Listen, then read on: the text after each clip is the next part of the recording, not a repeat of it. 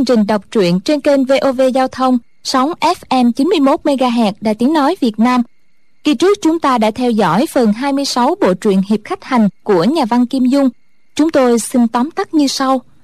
Giữa lúc gần 300 người đánh loạn xạ thì hai cánh cửa bật mở.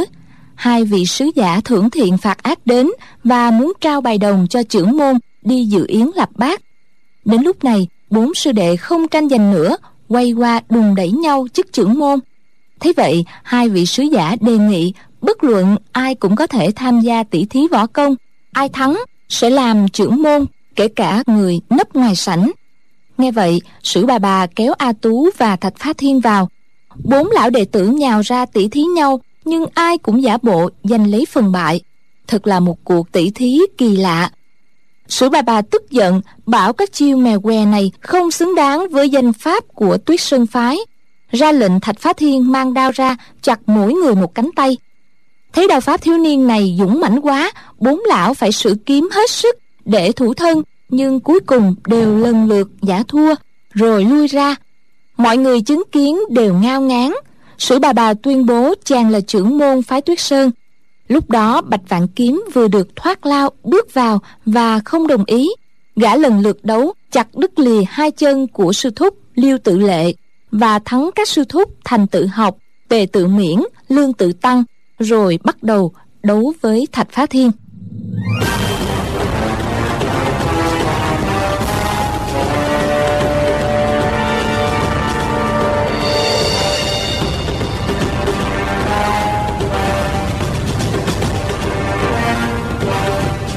Thạch phá thiên cầm thanh đơn đao hướng mũi đao xuống, hai tay ôm quyền hơi nghiêng người một tí. Đây là khởi chiêu khai môn hiệp đạo của kim ô đao pháp. Chàng không biết khai môn hiệp đạo là câu dùng để mắng người. Còn bạch dạng kiếm lại càng không biết tên của chiêu này. Hắn thấy tư thế của chàng cũng rất cung kính. Chỉ hừ một tiếng rồi dung trường kiếm ra, kiếm phong rít lên. Thạch phá thiên đưa đao ra, đỡ chiêu kiếm đó, rồi trả lại một đao lúc ở tự yên đảo, chàng đã dùng một con dao rỉ sét giao đấu cùng bạch dạng kiếm. Khi bạch dạng kiếm sử dụng những công phu thô sơ nhất của phái tuyết sơn, chàng không biết đường chống đỡ mới bị mũi kiếm của đối phương khoét thủng một lỗ tròn trước ngực áo. Sau này được nghe vợ chồng thạch thanh chỉ điểm những đạo lý trong võ học, chàng mới hiểu là khi giao đấu phải tùy cơ ứng biến, không thể cứ chăm chút chiêu thức của mình bây giờ chàng tỷ đấu lần thứ hai với bạch dạng kiếm. Không như lần trước, cứ thấy chiêu nào trả chiêu đó, cứ như người ta tập vẽ. Lúc xuất đao, chàng đã sử dụng những yếu quyết mà vợ chồng thạch thanh, phu phụ đã dạy. Nội lực của chàng mà dẫn vào thì dù những chiêu thức bình thường nhất cũng rất có quy lực. Huống hồ những công phu của sử bà bà và vợ chồng thạch thanh đã dạy cho chàng đều là võ công thượng thừa. Hai bên qua lại được mười mấy chiêu bạch dạng kiếm đã ngấm ngầm kinh hãi. Hắn nghĩ lại, ngày ở đảo tử yên đã tỉ võ cùng chàng thiếu niên ban chúa ban trường lạc. Tự xưng là kha sơn đại đệ tử phái kim ô. Đao pháp cả hai người tương tự như nhau. Nhưng về chiêu thức biến ảo tinh kỳ, thì thiếu niên kia còn thua thằng lõi thạch trung ngọc này xa lắm. Rồi hắn tự hỏi. Hai người này tướng mạo giống nhau, phải chăng cùng ở một sư môn? Mẫu thần ta nói là đã truyền thụ võ nghệ cho gã. Chẳng lẽ là chuyện thật ư? Sau khi sử bà bà kết hôn với bạch từ tài không lâu, có lần hai người đàm luận võ công có những điểm không hợp nhau, bèn chiếc chiêu động thủ. Dĩ nhiên là sử bà bà địch không lại, bạch từ tại cũng lập tức dừng tay rồi tự ca ngợi mình. Sử bà bà xấu hổ vì võ công của mình không bằng trường phu. Từ đó về sau, không biểu diễn một chiêu thức nào nữa cho nên bạch dạng kiếm cũng hoàn toàn không biết võ công của mẹ mình. Thêm mấy chiêu nữa, bạch dạng kiếm cầm thanh kiếm chém ngang, thạch phá thiên dung đao ra gạt. Nghe choang một tiếng, tia lửa bắn ra tung tóe.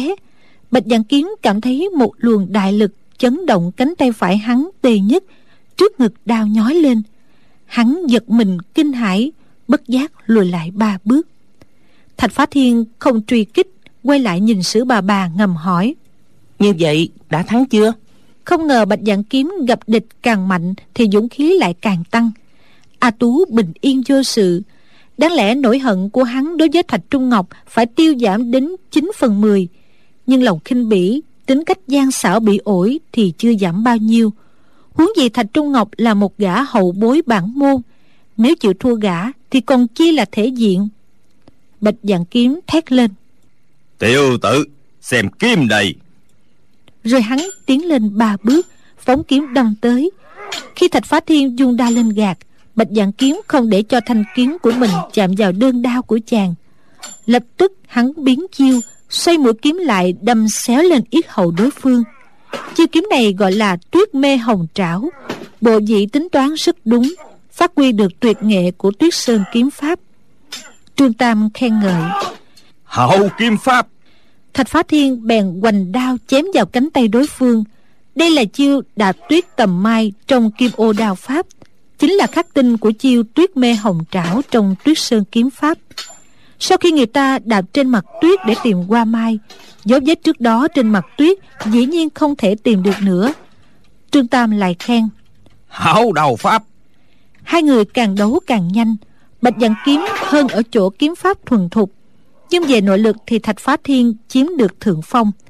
Hai bên qua lại hơn hai chục chiêu nữa, thạch phá thiên phóng đao đâm lẹ vào trước ngực.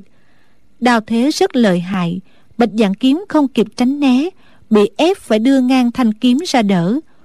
Bỗng nghe đánh choảng một tiếng, trường kiếm trong tay bạch dạng kiếm bị gãy đôi. Thạch phá thiên lập tức thu đao lùi lại phía sau. Bạch dạng kiếm sắc mặt xám xanh giật lấy trường kiếm trong tay một tên đệ tử phái tuyết sơn đứng cạnh, lại đâm tới trước mặt thạch phá thiên. Thạch phá thiên kịch đấu một hồi, nội lực xúc tích trong thân thể chàng càng lúc càng phát sinh thêm. Mỗi đao chàng chém tới đều khiến cho bạch dạng kiếm khó mà chống đỡ.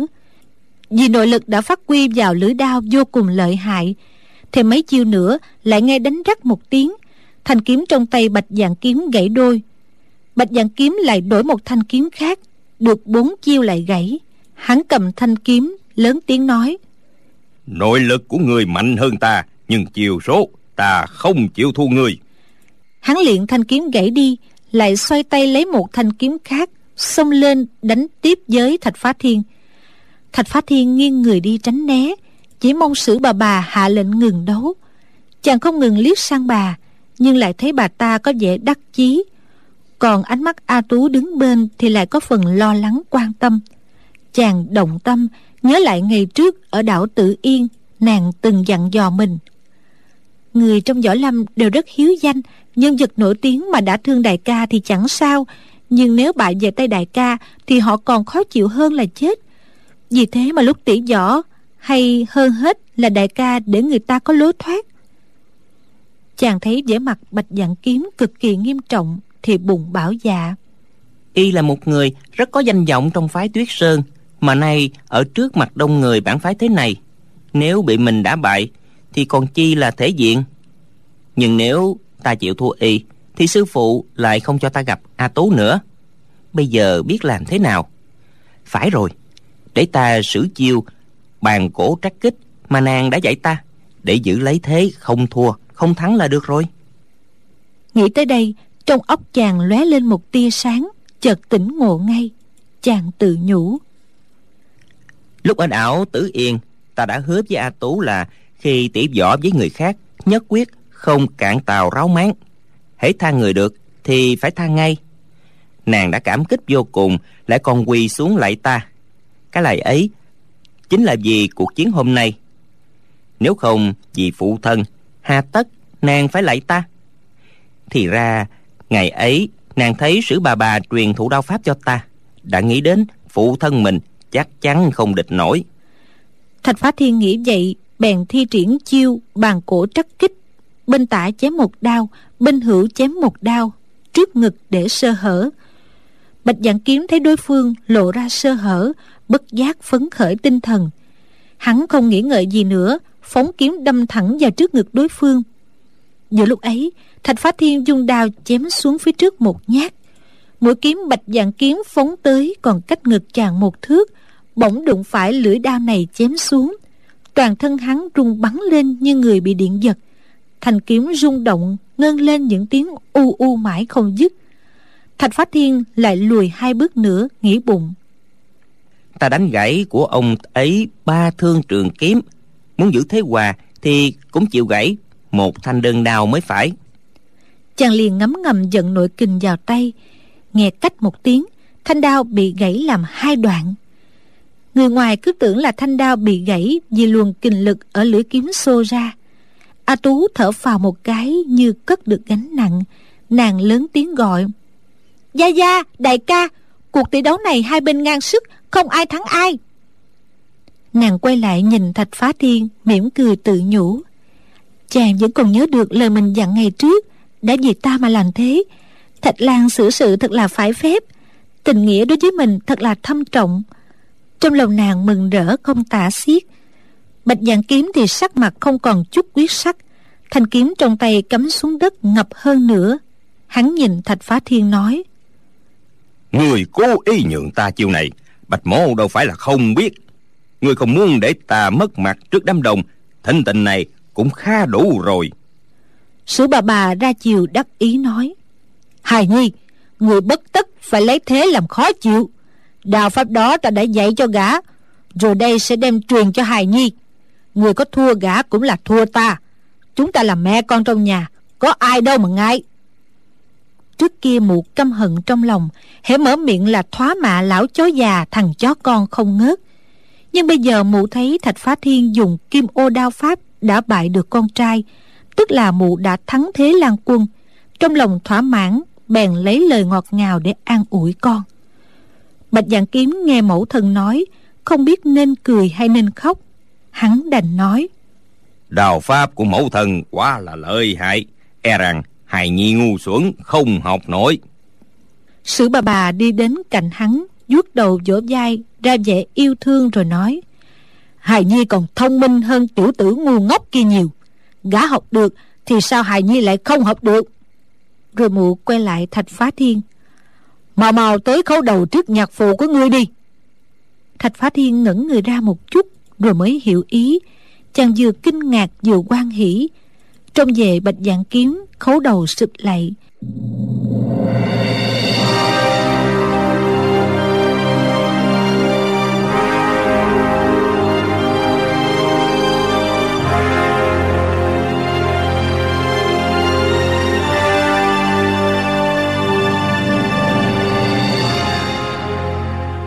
bạch dạng kiếm vội lạng người tránh né giận dữ nói. Khoan đã việc này thông thả rồi sẽ tính. Đoạn hắn quay lại nói với sử bà bà. Mẫu thần thằng lõi này tuy võ công cao cường nhưng phẩm hạnh tồi tàn. Ta không nên vội vàng làm lỡ cuộc chung thân của a tú. Lý tứ bỗng dõng dạc lên tiếng. Được rồi được rồi. Ngươi nhận người ta là con rể cũng được mà không cũng không sao chúng ta không đợi uống rượu mừng đâu. Ta thấy trong phái tuyết sơn không còn ai võ công cao bằng tiểu huynh đệ này. Thế thì y có phải là trưởng môn không? Các vị có phục hay là không phục? Bạch dạng kiếm, thành tự học và hết thảy đệ tử phái tuyết sơn không ai lên tiếng. Người thì tự biết võ công mình không bằng, người thì chỉ mong chàng nhận chức trưởng môn rồi đến hiệp khách đảo chịu chết. Vì thế mà trong nhà đại sảnh yên lặng như tờ, không ai lên tiếng trương tam lấy trong bọc ra hai tấm bài đồng mỉm cười nói. Chúc mừng huynh đệ. Lại làm thêm trưởng môn phái tuyết sơn. Nhận lấy hai tấm bài đồng này đi. Hắn nói xong liếc nhìn thạch phá thiên nháy mắt mấy cái. Thạch phá thiên sửng sốt tự hỏi. Đại ca nhận ra ta rồi ư? Ta chưa nói câu nào sao lại bại lộ hành tung được? Chàng có biết đâu trương tam lý tứ võ công đã cao cường thì kiến thức cũng hơn người tuy chàng chưa lên tiếng, mà cử chỉ cũng chưa lộ hình tích, nhưng vừa rồi chàng đã động thủ cùng bạch dạng kiếm. Về đao pháp thì chẳng nói làm gì, song nội lực chàng thâm hậu, ít thấy trên chốn giang hồ. Trương tam và lý tứ đã cùng chàng thi uống rượu độc, đã phải tâm phục nội lực đó, nên vừa nhìn thấy nội lực phi thường là nhận ra chàng ngay. Thạch phá thiên thấy trương tam đưa đồng bài ra trước mặt mình, thì nghĩ bụng khi ở ban trường lạc, ta để tiếp nhận thẻ đồng. Tiếp nhận một lần là chết, tiếp nhận hai lần, bất quá cũng chết là cùng. Vậy bây giờ ta nhận nữa cũng chẳng hề gì. Chàng toan đưa ra đón lấy bài đồng, bỗng nghe sử bà bà la lên. Khoan đã. Thạch phá thiên đưa hai tay ra nửa chừng, lại rụt về, quay lại nhìn sử bà bà. Mụ lên tiếng nói ngôi trưởng môn phái tuyết sơn đã nói rõ là căn cứ vào gió công để quyết định. Như vậy kể như ngươi đã đoạt được rồi. Có điều ta thấy lão chó già đã làm trưởng môn, hoài phong chưa tới đâu mà đã ngông cuồng tự phụ. Nên bây giờ cũng muốn làm trưởng môn chơi một phen. Hai tứ, ngươi nhường lại chức trưởng môn cho ta đi. Thạch phá thiên ngạc nhiên nói. Đồ đệ đồ đệ nhường cho sư phụ à? Hành động này của sử bà bà là hết sức chí tình với chàng và a tú. Bà không muốn chàng mất mạng trên hiệp khách đảo. Chính mình thì tuổi tác đã cao, sống bớt đi vài năm cũng chẳng khác gì.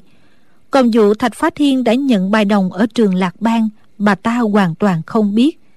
Sử bà bà tức giận quát lên. Sao? Ngươi không chịu ư?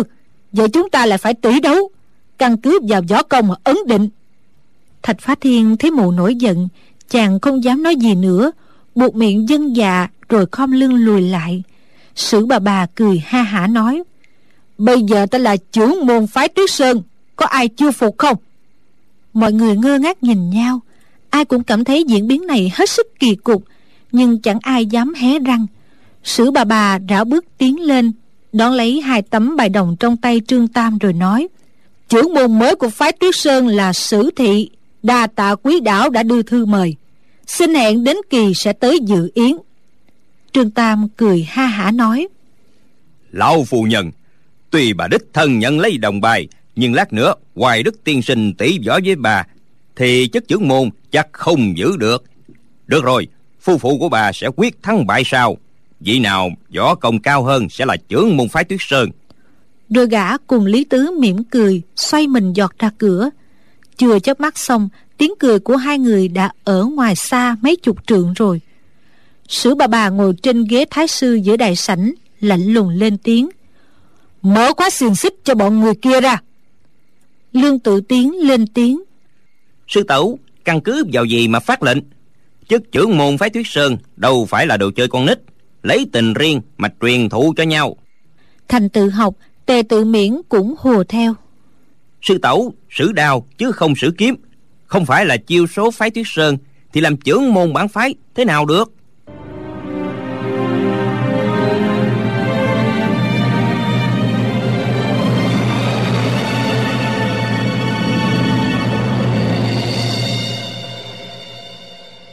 Lúc trương tam, lý tứ còn ở đại sảnh, mọi người chỉ mong sao tống khứ được hai tên quỷ sứ đó đi càng sớm càng tốt lại mong có người đứng ra đến hiệp khách đảo chịu chết thay cho họ.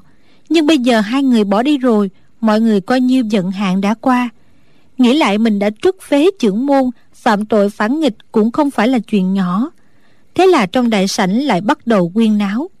Sử bà bà nói, được lắm, các ngươi không phục ta làm trưởng môn thì cũng chẳng hề chi. Mụ sát hai tấm bài đồng trong tay vào nhau, bật thành tiếng len ken rồi nói tiếp người nào muốn lên làm trưởng môn để tới hiệp khách đảo dự yến lạp bát, thì cứ qua đây nhận lấy tấm bài đồng này. Vừa rồi gã mọc kia đã nói, bài đồng tuy là ta nhận, nhưng ngôi trưởng môn phái tuyết sơn còn có thể dựa vào gió công mà phân định. Mụ đưa mắt nhìn bọn thành tự học, tề tự miễn, lương tự tiến. Mọi người đều quay đầu đi, không dám nhìn thẳng vào mặt mụ.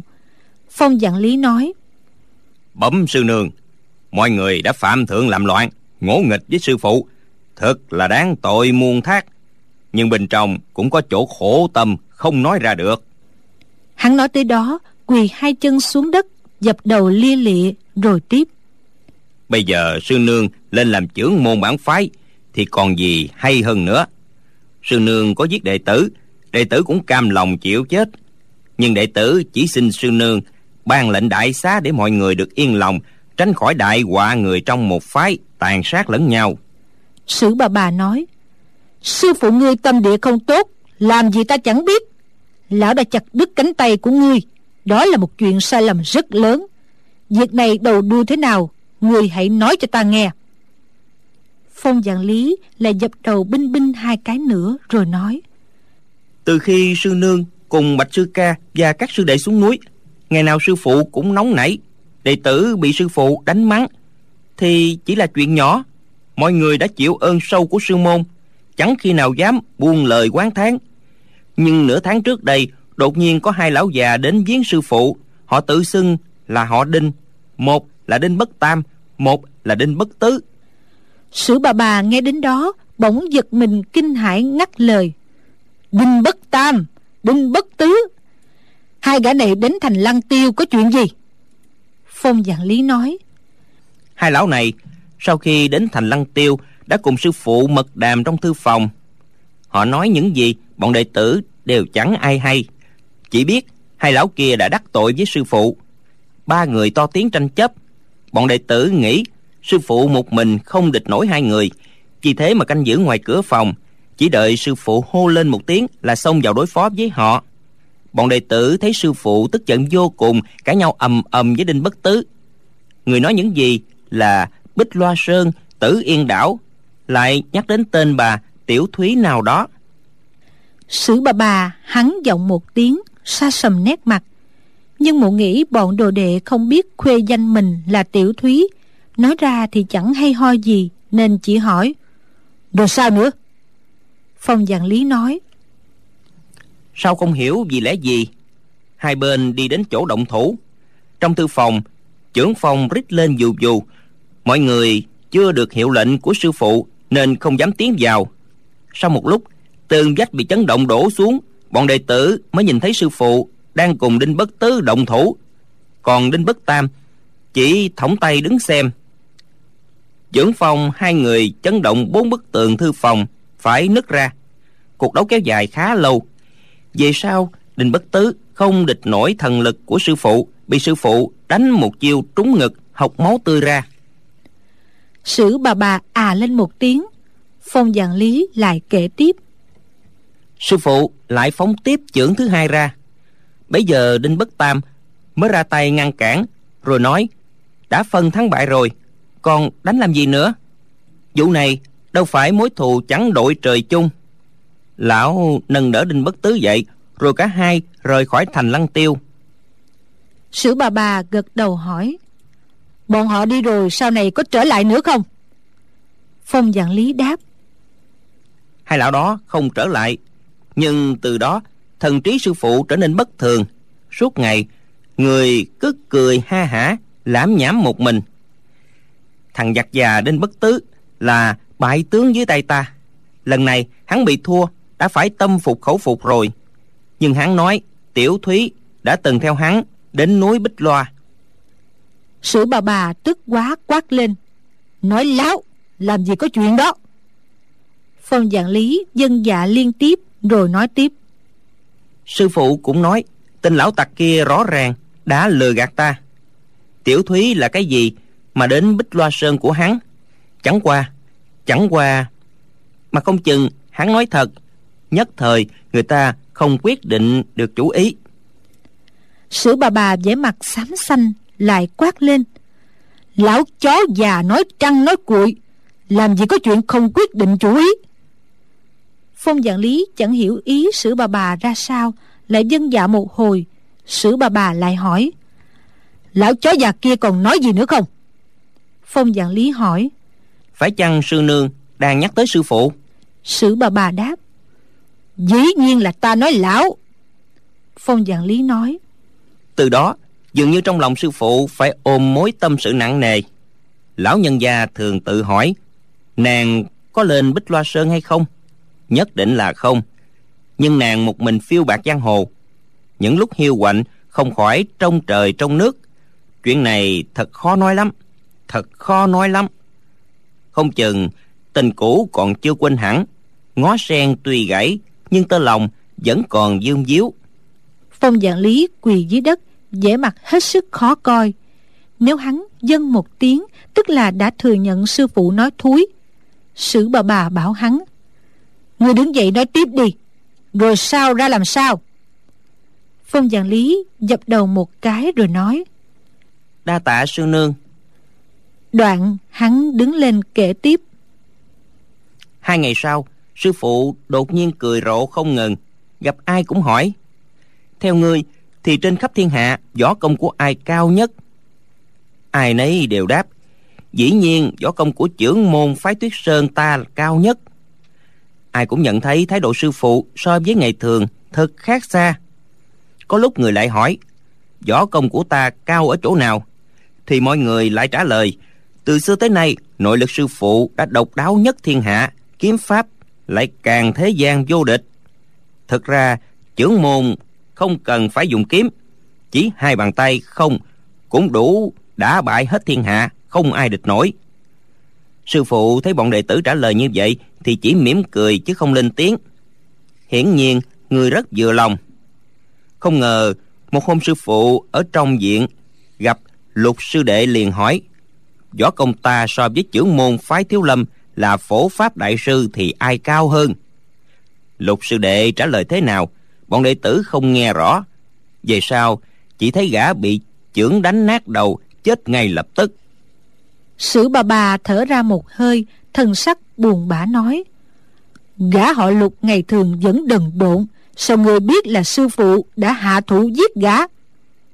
Phong dạng lý đáp bọn đồ nhi thấy lục sư đệ bị chết một cách thê thảm lại sợ rằng thành lăng tiêu có địch nhân xâm nhập, vội chạy đến báo sư phụ.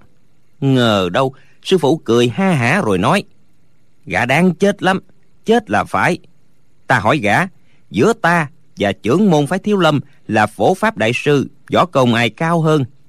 Thằng lõi đó dám nói, từ khi diệu đế đại sư trưởng môn phái thiếu lâm tới hiệp khách đảo, nghe nói phổ pháp đại sư ở chùa thiếu lâm là võ công cao nhất câu đó thì không sao, nhưng hắn lại nói, nhăn, những gì là công phu bản phái, sở trường về kiếm chiêu biến ảo, còn võ công phái thiếu lâm lại tinh thâm hơn nhiều. 72 tuyệt kỹ đều có chỗ cao minh. Về kiếm pháp thì bản phái hơn phái thiếu lâm. Còn nói chung về võ công thì phái thiếu lâm đã sáng lập hơn ngàn năm. Nhưng chỗ sở đắc của họ so với bản phái dĩ nhiên phải hơn nhiều. Sử bà bà nói gã trả lời như vậy chẳng sai chút nào. Thằng ngốc họ lục đã học được cách ăn nói rõ ràng như vậy từ lúc nào. Mà nói riêng về kiếm pháp thì kiếm pháp phái tuyết sơn cũng chưa thấy có chỗ nào đặc biệt hơn đạt ma kiếm pháp của người ta. Hừm, vậy rồi lão chó chết bảo sao? Phong dạng lý nói sư nương mạt sát sư phụ như vậy đệ tử không dám nói nữa sử bà bà tức giận hỏi bây giờ ngươi lại tôn kính sư phụ rồi ư? Chà vậy mà lúc ta chưa quay về thành lăng tiêu sao ngươi dám cấu kết với phường phản bạn để ám toán sư phụ? Phong dạng lý lại quỳ hai gối xuống dập đầu đáp tội đệ tử thật đáng chết. Sử bà bà nói Hừ, bọn đồ đệ của lão chó già đều dùng chữ dạng làm chữ lót tên nào cũng có cái tên nghe rất mỹ miều theo ý ta thì bọn ngươi phải gọi là dạng tử mới đúng. Nào là phong dạng tử, cảnh dạng tử, kha dạng tử hoa dạng tử, hô diên dạng tử.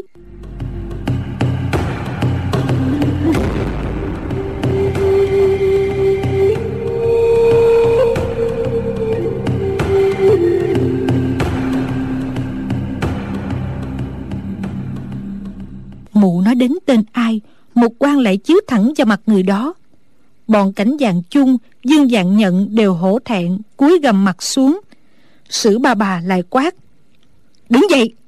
Sư phụ ngươi còn nói sao nữa? Phong dạng lý dạ một tiếng, đứng dậy nói tiếp. Sư phụ bảo, thằng lõi này nói võ công bản phái cùng phái thiếu lâm mỗi bên một vẻ. Thế là gã anh ta nói, cùng lão trọc phổ pháp chẳng ai hơn ai. Gã đáng chết đáng chết lắm quỳ đức tiên sinh bạch tự tại này chẳng những võ công đệ nhất thiên hạ mà năm ngàn năm sau trước mấy vạn dặm dọc ngang không tiền khoáng hậu từ cổ chí kim chẳng ai bằng được. Sữa bà bà buông lời mạt sát. Ái chà nói khoác đến thế mà không biết thẹn. Phong dạng lý nói bọn đồ đệ thấy sư phụ nói mấy câu này chứng tỏ thần trí đã thất thường chứ không phải lời sáng suốt may lúc đó, toàn người trong nhà không đến nỗi đồn đại ra ngoài để bọn võ sư các phái khác lấy làm trò cười. Lúc ấy anh em ngơ ngác nhìn nhau, không ai dám nói gì.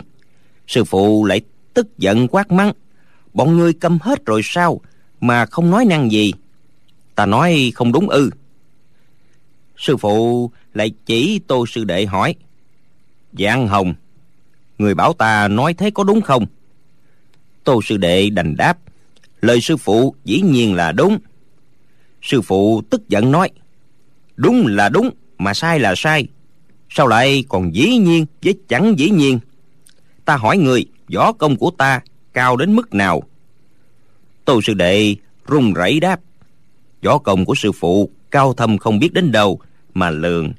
Cổ kim chỉ có mình sư phụ mà thôi. Võ công bản phái đều do sư phụ chấn hưng cho rộng lớn thêm. Sư phụ lại càng nổi giận quát mắng. Theo lời ngươi nói, thì võ công của ta là do tiền nhân truyền dạy ư. Ngươi thật là ngu xuẩn. Võ công phái tuyết sơn là tự ta một mình sáng lập. Còn những lời đồn đại về tổ sư gia phái tuyết sơn đều là nhảm nhí.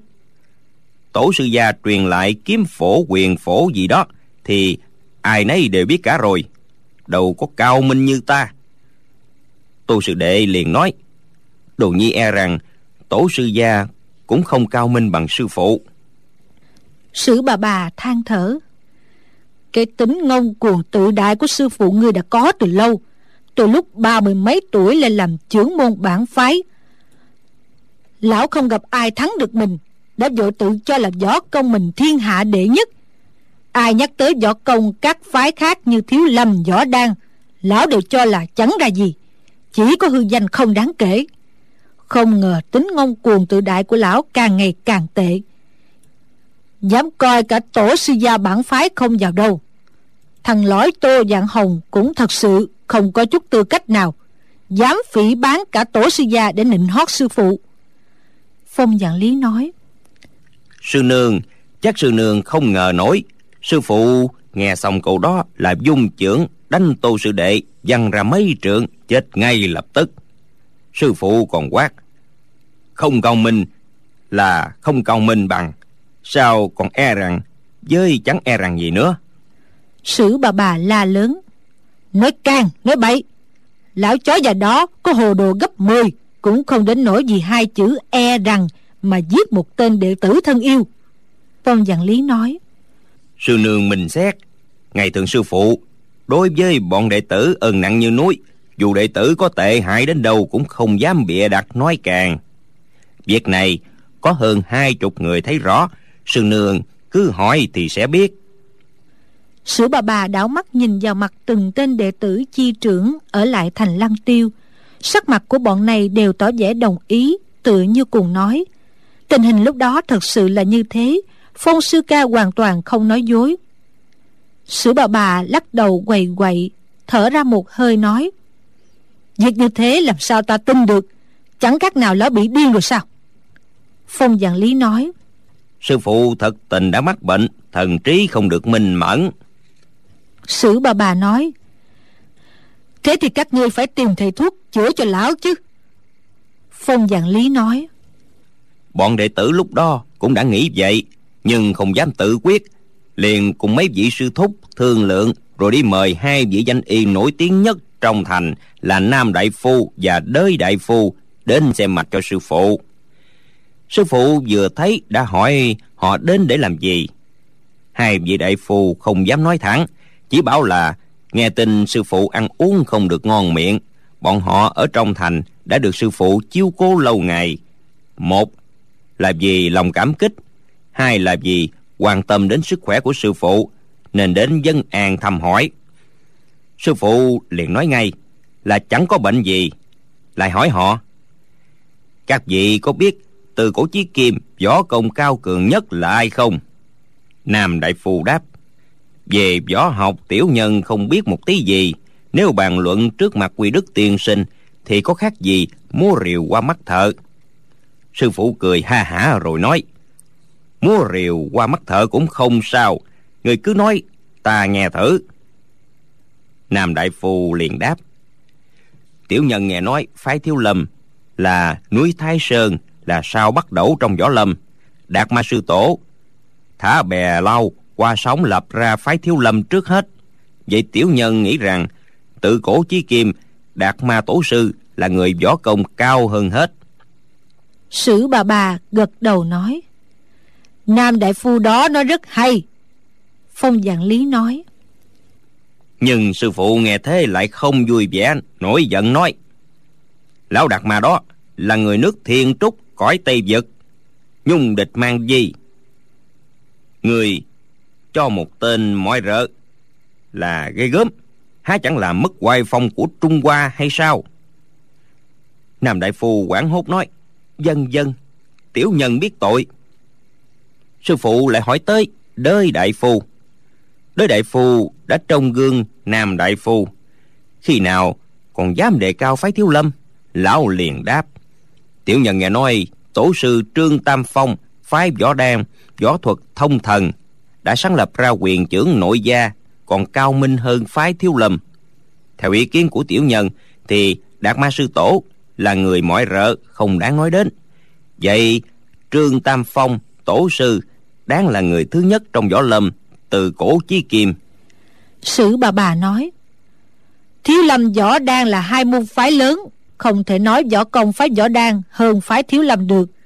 Có điều trương tam phong tổ sư là một vị đại tôn sư đã nổi tiếng võ lâm mấy trăm năm nay. Đó hoàn toàn là những việc không thể nghi ngờ. Phong dạng lý nói sư phụ đang ngồi trên ghế vừa nghe đới đại phu nói xong liền đứng phát dậy nói ngươi bảo trương tam phong sáng lập ra quyền trưởng nội gia là ghê gớm lắm ư? Ta thấy cũng tầm thường thôi. Phái võ đàn, sở trường về quyền pháp, thì chiêu hư, trung hữu thực. Ta chỉ cần đánh như thế này, đỡ như thế kia là phá được ngay. Trương tam phong mà ra chiêu giả mã phân tông trong thái cực quyền, thì ta chỉ cần móc bên này một cái, đá bên kia một cước là ông ta lập tức ngã lăn xuống đất thái cực quyền của phái võ đan, làm sao là đối thủ của phái tuyết sơn kiếm pháp được? Sư phụ vừa nói vừa biểu diễn chướng phong dù dù khiến cho hai vị đại phù sợ tai mặt. Bọn đệ tử đứng ở bên ngoài, thấy rất rõ, nhưng cũng chẳng ai dám chạy vào can trở.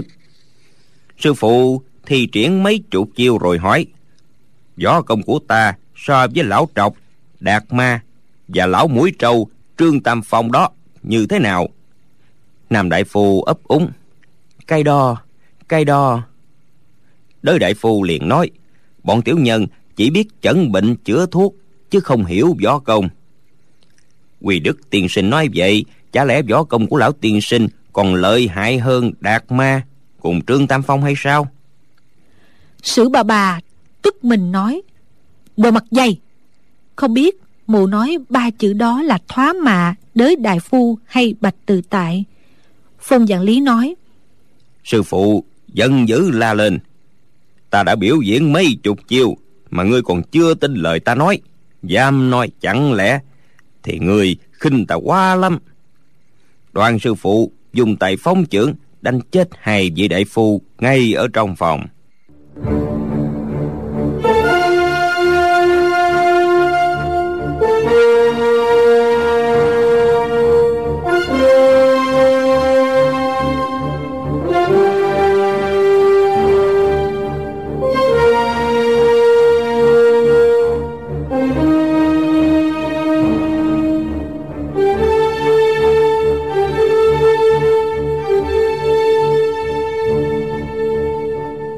Sử bà bà nghe phong dạng lý nói một hồi, bất giác lạnh toát cả người. Mụ lại thấy đệ tử phái tuyết sơn tên nào cũng lộ vẻ bất phục. Con trai mình là bạch dạng kiếm, xấu hổ cúi đầu bèn nghĩ, điều thứ ba trong môn quy bản phái đã ghi rõ, không được đả thương những người không biết võ công. Điều thứ bốn lại cấm không được hại kẻ vô tội. Lão chó già này đã giết đệ tử bản môn, khiến mọi người sinh lòng bất mãn lại hạ sát cả hai vị y sinh. Thật sự đã phạm rất nặng vào môn quy bản phái, thì còn làm chướng môn thế nào được? Bỗng nghe phong dạng lý lại nói tiếp. Lúc đó sư phụ thấy bọn đệ tử, lộ vẻ khác lạ, liền quát hỏi. Bọn ngươi nhìn ta ngơ ngáo kiểu gì vậy? Hừm có phải bọn ngươi đang mắng thầm ta đã vi phạm môn quy có phải không? Môn quy phái tuyết sơn là do ai lập ra? Từ trên trời rớt xuống, hay do người phàm tục lập ra? Nếu đã do người ấn định, thì sao lại không canh cãi được? Giả tỷ, tố sư là người dựng ra 10 điều môn quy, mà còn sống đến nay, nhất định cũng đánh không lại ta. Để ta đoạt chức trưởng môn, chính lão cũng phải nghe lệnh ta sai khiến. Sư phụ tró vào mũi yên sư đệ nói, lão thất tự cổ chí kim ai là người võ công cao nhất? Người thử nói ta nghe. Yên sư đệ bản tính quật cường liền đáp.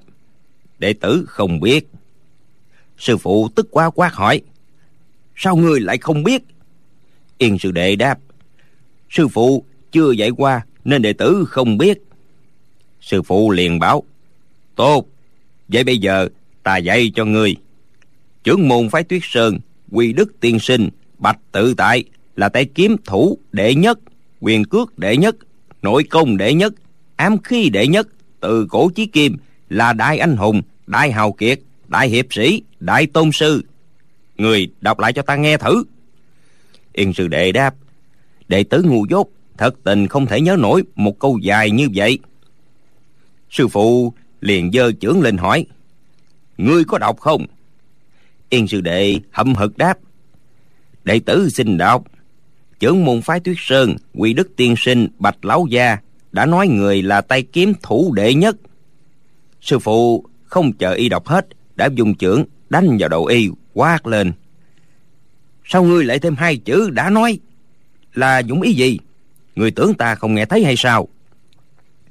Yên sư đệ, bị sư phụ đánh một chưởng, đầu óc vỡ tan ra mà chết. Mọi người còn lại, dù lớn mật đến đâu, cũng phải theo ý sư phụ từng người đọc. Trưởng môn phái tuyết sơn quy đức tiên sinh bạch lão gia là tay kiếm thủ đệ nhất quyền cước đệ nhất ám khí đệ nhất từ cổ chí kim. Lão gia còn là đại anh hùng đại hào kiệt đại hiệp sĩ đại tôn sư. Ai nấy đều phải thuộc lòng không được sai một chữ. Bây giờ sư phụ mới tha cho bọn đệ tử lui ra. Phong dạng lý lại kể tiếp. Bọn đệ tử đều lấy làm tức giận mà không dám nói. Hôm sau tẩn liệm và đưa đám ba vị sư đệ cùng hai vị đại phu, sư phụ lại đến đại náo linh đường, đá tung năm cổ bài vị của năm người quá cố. Đỗ sư đệ cả gan tiến ra khuyên can, liền bị sư phụ lượm một cái bài vị đập què chân.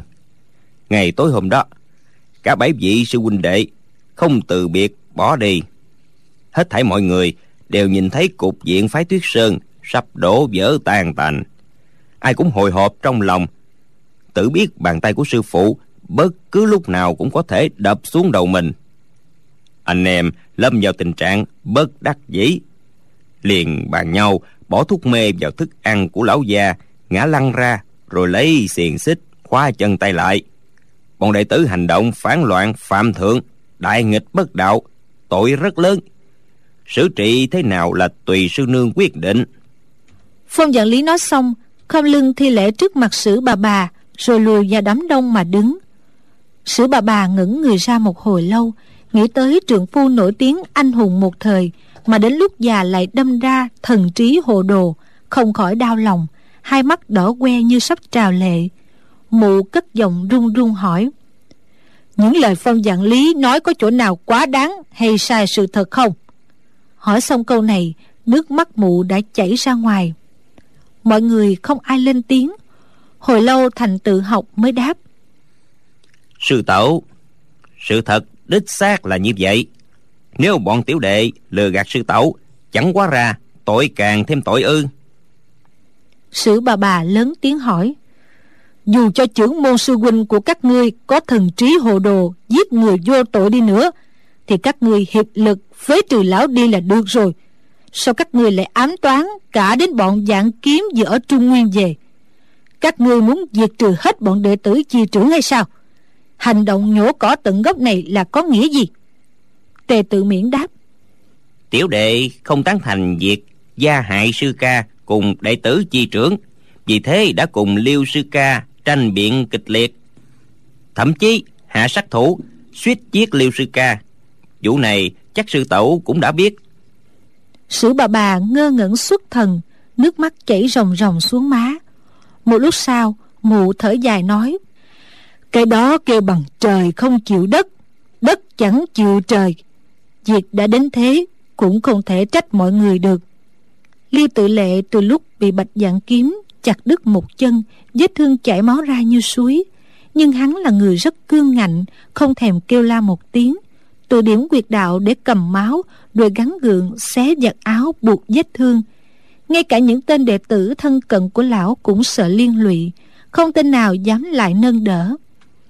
Sử bà bà lúc trước nghe lưu tự lệ khởi xướng việc sát hại bọn đệ tử chi trưởng của bạch tự tại, thì trong lòng căm hận vô cùng. Nhưng từ lúc mụ nghe phong dạng lý tường thuật mọi chi tiết mới biết rõ mầm quả từ đâu thực tình, đầu mối vụ này là do trượng phu mụ mà phát sinh biến cố. Mụ không khỏi mềm lòng, liền ngó bọn đệ tử chi bốn quát lớn. Tụi bay thật là giống súc sinh. Mắt thấy sư phụ mình bị trọng thương mà chỉ đứng tụ thủ bàn quan, còn đáng làm người nữa không? Bây giờ bọn đệ tử chi bốn mới chạy lại, tranh nhau buộc vết thương cho liêu tự lệ. Mọi người khác cũng tưởng như cất được khối đá đang đè nặng trên vai. Chúng tự nghĩ sử bà bà đã khoan dung cho cả liêu tự lệ. Tội trạng bọn mình còn nhẹ hơn. Dĩ nhiên, không có gì đáng ngại lắm.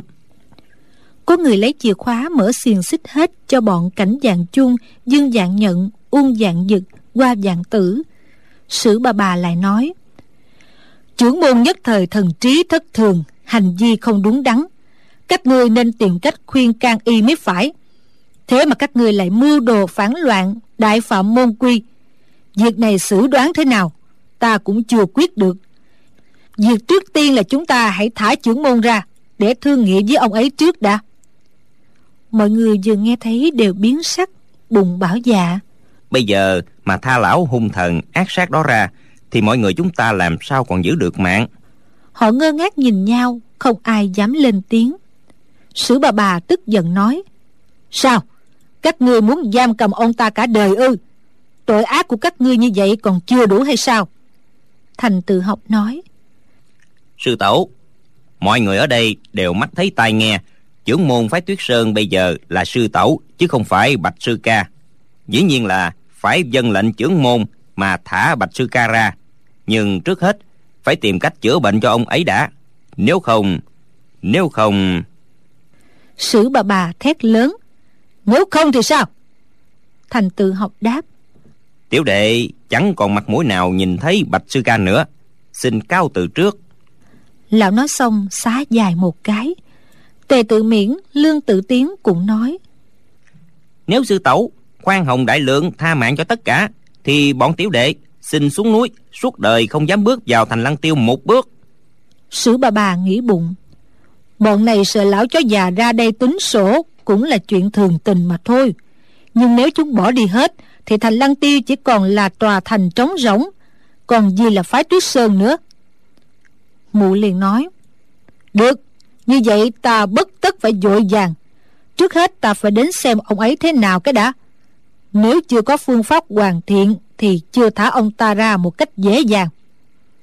Thành tự học, tề tự miễn, lương tự tiến đưa mắt nhìn nhau, bụng bảo dạ. Họ là vợ chồng, dĩ nhiên có mối thâm tình mụ phải thiên vị trượng phu. May ở chỗ chúng ta còn đủ cặp giò.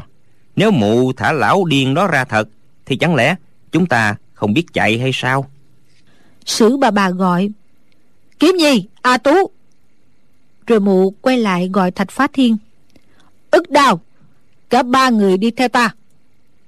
Mụ lại nhìn bọn thành tự học nói, xin bà dì dẫn đường, cứ đứng ngoài nhà lao để nghe ta nói chuyện với y nếu không e rằng mọi người không thể yên tâm.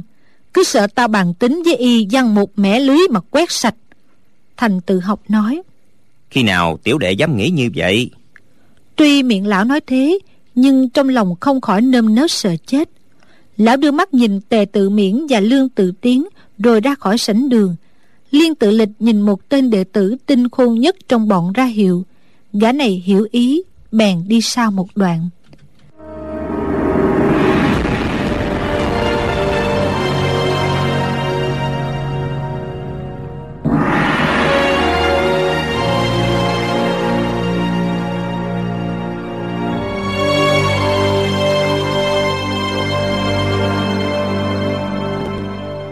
đoàn người xuyên qua dãy hành lang đi một lúc thì tới chỗ giam thạch phá thiên trước kia. Thành tự học đi đến chỗ ông lão bị nhốt liền nói chính là chỗ này xin trưởng môn gánh vác trách nhiệm thay cho bọn tiểu đệ. Thạch phá thiên lúc ở nhà đại sảnh nghe mọi người nói chuyện đã đoán người bị giam trong thạch lao là bạch tự tại. Quả nhiên chàng đã đoán trúng. Thành tự học lấy chìa khóa bên mình ra mở cửa thạch lao ngờ đâu khi nhìn đến thì thấy khóa đã bị ai mở ra từ trước rồi. Lão ủa lên một tiếng lộ vẻ cực kỳ kinh hãi mặt không còn quyết sắc nghĩ bụng. Khóa đã mở rồi chắc là lão điên kia đã trốn thoát ra. Hai tay lão rung lên không dám đẩy cánh cửa đá ra. Sữa bà bà đẩy mạnh một cái cánh cửa mở rộng. Thành tự học tề tự miễn lương tự tiến. Ba người chẳng ai bảo ai mà cùng lùi lại mấy bước mọi người thấy trong thạch thất chẳng có một ai. Thành tự học la lên. Hỏng rồi hỏng rồi. Ông ta ông ta chạy trốn rồi. Nhưng lão vừa nói xong sực nhớ ra đây mới là cửa ngoài thạch lao. Còn một lần cửa bên trong nữa mới đến chỗ giam người. Tay lão rung lên sau chìa khóa kêu loảng xoảng không dám vào mở tầng cửa thứ hai. Thạch phá thiên toan nói cho lão hay là lần cửa trong chàng cũng đã mở rồi nhưng chàng nghĩ hiện mình đang giả câm thì không nói hay hơn, nên cứ im lặng. Sử bà bà giành lấy chùm chìa khóa tra vào lỗ, thì phát giác khóa đã mở rồi. Mụ nói nhỏ, lão đã trốn mất rồi. Mụ lại càng thêm lo, đầu óc ông ta đang có bệnh, nếu trốn ra khỏi thành lăng tiêu, len lỏi vào chốn giang hồ, biết đâu lại gây nên nhiều quả lớn. Hai tay mụ run lẩy bẩy, đưa lên đẩy cánh cửa đá cánh cửa vừa hé mở, đã nghe tiếng lão già khàn khàn cười hô hố. Mọi người thấy bạch tự tại còn ở trong nhà lao, đều tưởng chừng như cất được gánh nặng. Ai nấy thở phào nhẹ nhõm. Bạch tự tại cười một trận điên cuồng rồi lớn tiếng nói. Phái thiếu lâm là gì? Phái gió đen là gì? Gió công, những phái đó ra cái chó gì? Bắt đầu từ hôm nay, hết thảy mọi người trong võ lâm đều nên chuyển qua học võ công của phái tuyết sơn. Còn bất luận môn phái nào khác, nên quý bỏ hết đi. Mọi người có nghe rõ không? Dưới gầm trời này, nói về hàng quan chức thì hoàng đế là chí tôn. Nói về kẻ đọc sách thì thánh khổng phu tử là chí tôn. Còn nói về đao kiếm quyền cước thì mổ đây, tức quy đức tiên sinh bạch tự tại là bậc chí tôn. Kẻ nào không phục ta sẽ chặt rụng đầu nó xuống.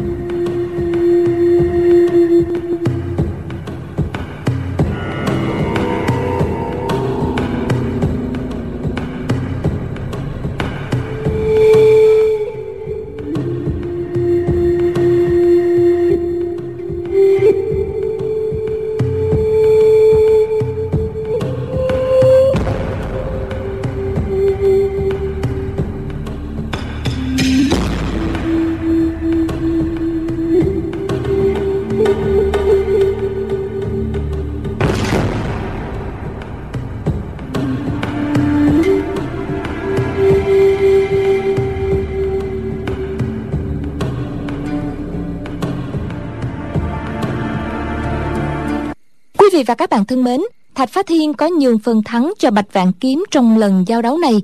Mời quý vị theo dõi tiếp vào chương trình đọc truyện đêm mai cũng trên kênh VOV Giao thông sóng FM 91 MHz của Đài Tiếng nói Việt Nam. Mọi góp ý cho chương trình đọc truyện, quý vị đừng quên hộp thư điện tử đọc truyện vovavonggmail.com. Chúng tôi xin đọc lại đọc truyện vovavonggmail.com. Bây giờ thì xin chào tạm biệt